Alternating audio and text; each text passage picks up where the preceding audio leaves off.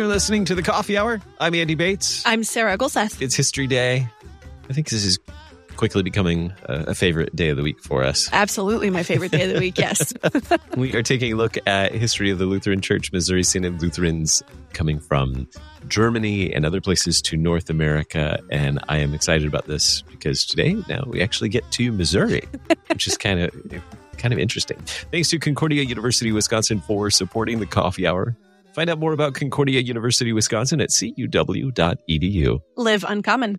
Joining us for this series, the Reverend Dr. Cameron MacKenzie. He's professor of historical theology at Concordia Theological Seminary in Fort Wayne, Indiana. Dr. MacKenzie, welcome back. Well, thank you, Andy. Thank you, Sarah. Glad to be back. So we've spent some time in what we know now as Germany, uh, Saxony, Prussia. We even talked about that a little bit. And now we're taking a look at the Saxons making way to North America. First, what's starting in landing in New Orleans, right? And right. making their way up the river, some to St. Louis, but then some settled in Perry County. Why did they choose? Why was Missouri interesting? Why did they make that their their destination? Well, eh, this is this is an interesting story. Apparently, the seed for Missouri was planted by an American Lutheran by the name of Benjamin Kurtz. He was a pastor in Maryland, and he was in Germany soliciting support for a brand new Lutheran seminary at Gettysburg, Gettysburg, Pennsylvania. And you know, in the story of the Civil War, when they talk about Seminary Ridge, et cetera, they're, they're, they're talking about a Lutheran seminary mm-hmm. at Gettysburg. And if you go there, you can still, still see cannonballs in the walls of some of the older buildings from the time of the Civil War. Well, anyway, that's later. A, 1827, Benjamin Kurtz, Lutheran pastor, went to uh, Germany to solicit support, and he landed in Dresden. And he indicated in a little article that he wrote at the time that the Saxons arrived in Missouri that uh, he was looking around for some good preaching. And by that, he meant basically some good old gospel, law gospel preaching. And he said that it was a nobleman in there who said, Well, if you want that kind of preaching, you, you should come to me, come with me to Pastor Martin Stephan's church. And so we have a description actually of Pastor Stephan, uh, what he preached about, and how he looked, how he sounded by this American Lutheran who wrote this up a little bit later. After the service, Kurtz and Stephan had a conversation. And apparently, in that conversation, according to what Kurtz wrote, he says this, and then the good man, Pastor Stephan, sighed for a land of perfect religious freedom for a peaceful and retired home for himself and his congregation, where they might worship God according to the convictions of their own judgment without being subject to arbitrary restraints, vexatious requirements, etc. So that's the conversation in 1827. Kurtz tells us that later on, a few years later, Stephan wrote to him in America and said that his people were still interested in doing this. And he wondered what Kurtz could tell him about how to get there, what the price of land was, what the climate was like, and so forth. In other words, how should he get there and where should he go? Well, Kurtz told him that it would be a good idea if they embarked at Bremen and then sailed for New Orleans and up the Mississippi and settle in the state of Missouri. So the idea was planted by this American Lutheran that it'd be a good idea to settle in Missouri. Now it's interesting because we're by this time in the 1830s. He's in the east, but they're already thinking of the move west. Let's go west, young man, go west. And so his advice was that they go to Missouri and figure out where they wanted to go from there. Also, in addition to that, we should realize that while the United States was interested in attracting people to fill up all the land that they had that was available for farming and all other kinds of uses. The European population in places like Germany, I don't want to say they had excess people, but the economic opportunities for, say, the Germans were much smaller than they would be in America. To try to bridge the gap between the people who needed to move and the place to move, emigration, what do I want to, what, I want to call these? People who were in the emigration business. That is, they were land entrepreneurs. They manned the ships that went across the Atlantic and so forth. They put out pamphlets, it, which to, by which to encourage people to come. And one of the ones that's often associated with the Saxons is a pamphlet by a, a German nobleman by the name of Gottfried Duden. Gottfried Duden. And Duden's little handbook on emigration portrays what life in America would be like if you settled in the Midwest, say the state of Missouri. So he writes, among other things, that there in America, good land, first quality land, requires no fertilizer in the first century and is in the first decades too fertile even for wheat. And then he goes on and says, it is clear that rural life here is so different from what it is in Germany that the previous occupation of the immigrants only gives them a special advantage insofar as he has trained them to properly evaluate the actual situation. For this reason, many a German peasant is here not nearly so far advanced in the cultivation of the land as a more skillful craftsman. Now, it's craftsmen who are leaving, it's not peasants. And so this appeals to them. You know, oh, wow, we can go there, we can be farmers and so fertile, we don't have to know much about farming. Okay. Then he goes on and he talks about his life there on the uh, Missouri frontier. This is his description. At sunrise, I go outside, usually with a shotgun. I wander about for about an hour, shoot quail, doves, or squirrels, also turkeys, which are easier to kill with a rifle, and come back to eat my breakfast. After breakfast, I take out my books, a selected number of which I'd included with my baggage. I then busy myself with scientific studies as quietly as ever in Germany. Shortly before the noon meal, I go out and wander in the garden or to the spring. After dinner, I mount my horse and either visit my neighbors or enjoy the beauties of nature in the forest, on the hills, or in the valleys. In other words, it's a paradise. No experience needed. Everything's there for you. Oh, a little bit of effort, maybe to shoot some turkeys in the morning, but nonetheless, this is the place to go. So it's a combination. There's a recommendation. There's this literature. There are vessels ready to carry you across if you've got the money to hire them. And so they decided that that was the place to go. A land where they could practice their religion as well as enjoy a prosperous existence. Missouri was the place. It sounds so idyllic, but I seem to remember that life was life wasn't quite as easy as those pamphlets made it seem, was it? Yeah, no, it wasn't, and that's the next thing I thought we should talk a little bit about. Yeah. Uh, at the end of our last episode, uh, we were uh, saying goodbye to Pastor Stephan as he was being shipped off across the Mississippi. Um, and the question then became for the Saxons in uh, Perry County, uh, well, now what do we do? Uh, our leader has betrayed us. Uh, what what what does the future hold for us? Uh, it was also a time of intense uh, suffering. harvest was bad. They ran out of food. There was sickness. There was a lot of death. It was just a very miserable time, both physically and spiritually, because of their uncertainty as to what, what it was that God wanted them to do. And, you know, I think this is still true today that physical uh, misfortunes in connection with a bad conscience can lead you to think that God is punishing you. And there was a lot of that kind of guilt feeling that this is going bad because God is punishing us. Hmm. I know that's especially true of the pastors and the lay leadership.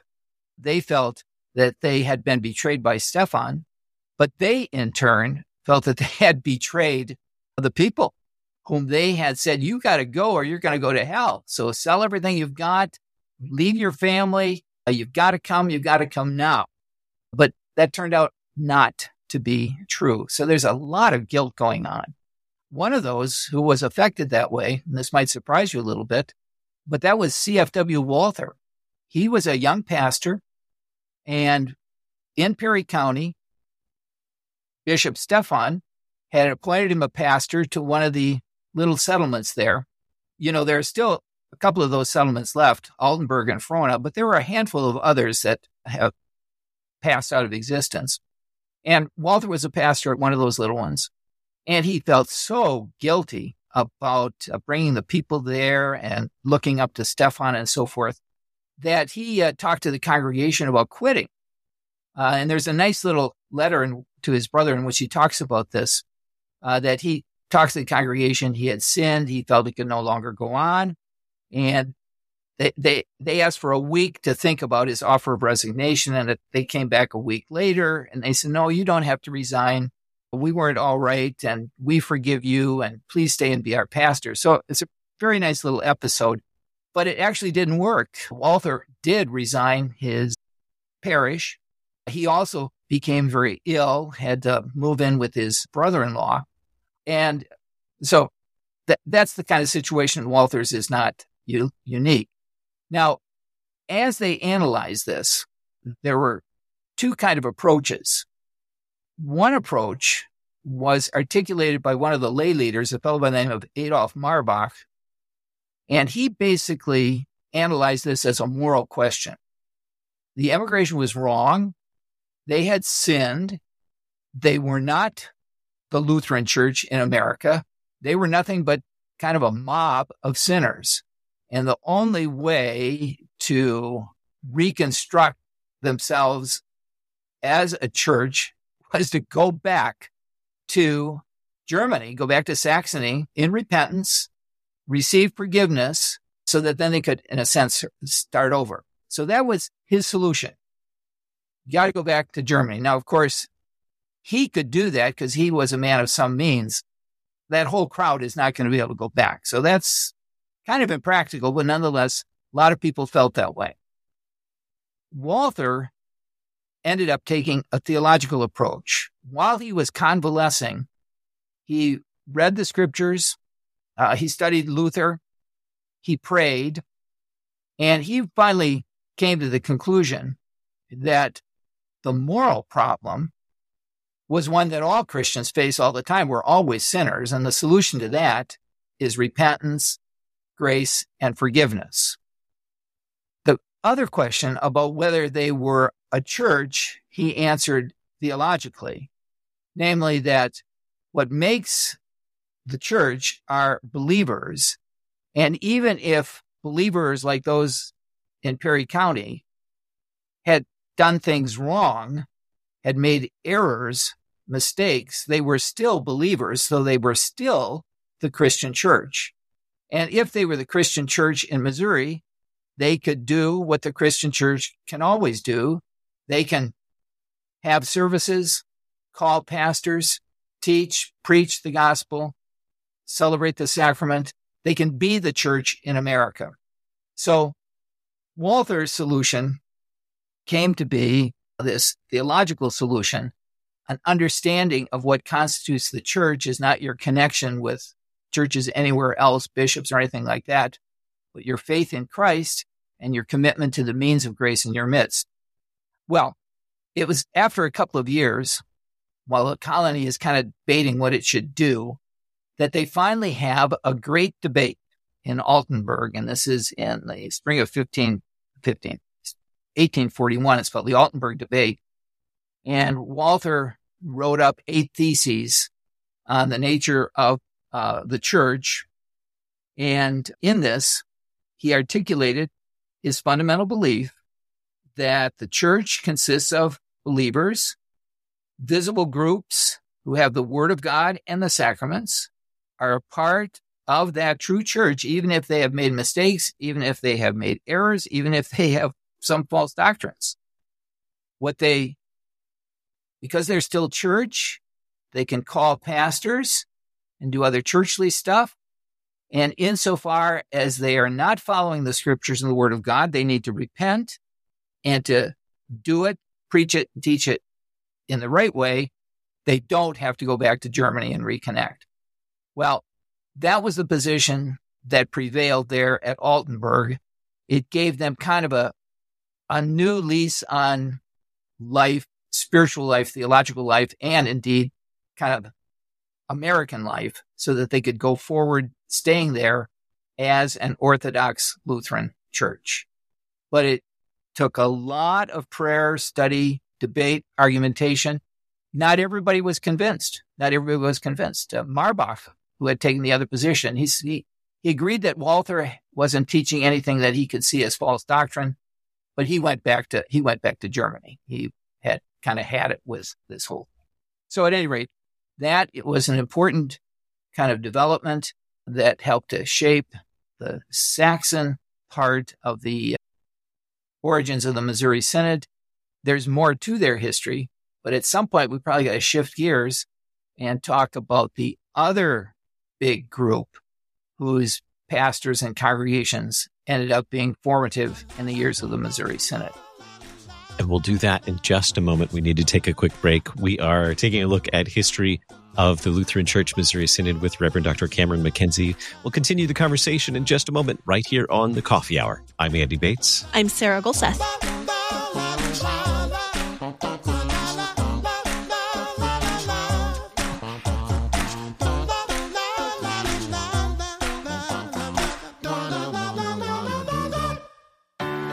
Concordia University, Wisconsin, we believe you were created for a reason to use your God given gifts to help others, to live a life of self sacrifice in a me first world, to live a life that's uncommon.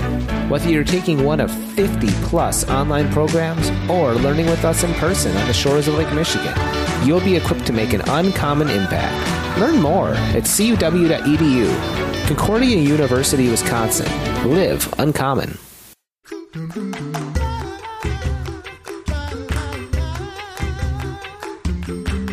back to the Coffee Hour. I'm Andy Bates. I'm Sarah Gulseth. We're taking a look at history of the Lutheran Church Missouri Synod with Reverend Dr. Cameron MacKenzie. And we are uh, now we've gotten to the Saxons settling in Missouri, particularly in Perry County, Missouri. And I know we have other groups that we want to look at as well that that play a role in the the development of the Lutheran Church Missouri Synod. I want to talk just a little bit more about those Saxons who settled in Perry County. Were there were there other people? Uh, were they some of the first settlers in Perry County, or were there others there that made a difference for them? I mean, we're, we're talking about craftsmen who came from Saxony, right. who settled in Perry County in the middle of the woods. right. That's it. That's exactly right. Well, th- there were others. And as a matter of fact, during that time of troubles, if memory serves me correctly, uh, I think there was a Presbyterian congregation, some Presbyterians there who helped them out, made sure that they got some stuff to eat, got some actual material help to kind of keep them going. Yeah. So there were others. I don't think there were a lot of others, there were others. And they did the good Christian thing of helping those Saxons out. That congregation still stands today, uh, Brazeau Presbyterian. Yeah, it does it really? Oh, that's cool. That's neat. Yeah, that's yeah. neat. All right. So other uh, other groups that played a significant role um, in the development of the Lutheran Church Missouri Synod. Now I'm going to oversimplify, but one way of thinking about the founding congregations and the founding pastors of the Missouri Synod is to really think of them as two groups. There's the Saxon group down in Missouri. And as we'll see in a few other places by the time Synod begins in 1847 as well. And then there are the Lutherans in, well, my part of the world, Indiana, Ohio, and Michigan. And these congregations come from different parts of Germany and actually come more for kind of the standard reasons that people still migrate to this country. And that is an opportunity at a better way of life for themselves and for their uh, families. And they are organized into Lutheran congregations by men from the old country who are often sent by mission societies, good pious Christians who want to help the German immigrants to America form congregations. And so they send men over as missionaries in order to do that. So it's a, a kind of a much, a much different sort of mindset initially from the mindset that motivated the Saxons. And perhaps that's why they don't, we don't hear quite so much about them in the history book. Their, their story is maybe not quite as dramatic and exciting as the Saxons with their bishop being thrown out and all that kind of stuff. But nonetheless, this other group that we're about to start talking about is really, really, really important. And the founding father there that we want to focus on is uh, Friedrich Conrad Dietrich Wyneken, W Y N E K E N. He is, well, he was Synod's second president. Walther was the first president. And whereas Walther represents, let's say, the kind of academic doctrine, purity part in history of the Missouri Synod. Wyneken represents the missions part of the Missouri Synod. He's a missionary. That's why he came to America really just a few months before the Saxons came. This was in uh, the spring of summer of 1838. Let me tell you a little bit about him. But before I do, let me make this observation that the, the, the decades that we're talking about here in terms of the Missouri Synod's founding are the decades that coincide with significant, sometimes even enormous immigration from Germany to America. In the 1830s, which is the first decade that we're talking about, there were 157,000 Germans who came out of 600,000 total immigrants. So you've already got there about a fourth of the total immigration population is German.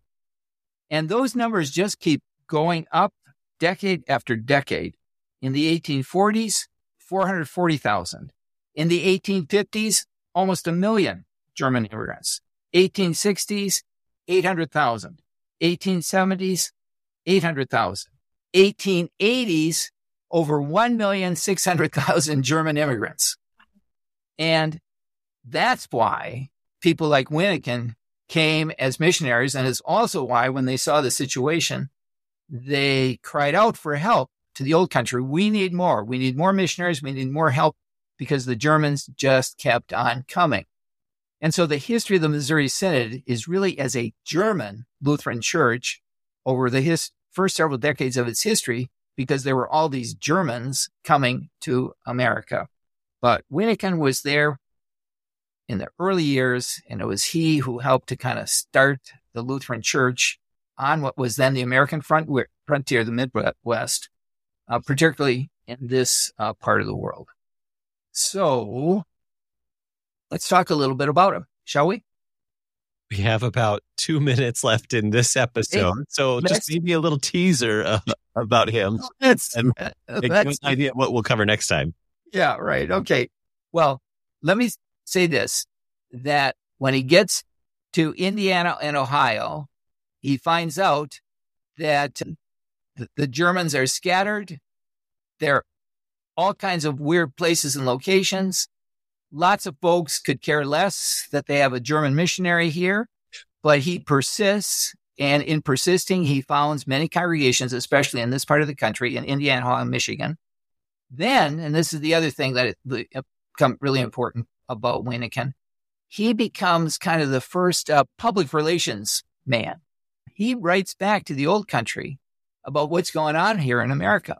And he writes very vivid descriptions of the challenges and the need.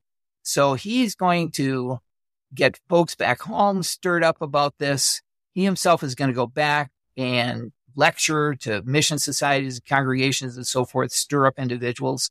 And among those whom he stirs up is a fellow by the name of Wilhelm Löhe. Mm-hmm. And Löhe is a pastor in Franconia, by then a part of Bavaria. It's just a small little burg. It still is today, Neuendettelsau. But Löhe is somebody who's on fire for the word of God, for the Lutheran confessions. And so he's going to pick up the challenge uh, that Wyneken has laid down, and he is going to recruit, train, and send men to America to plant churches on the American frontier.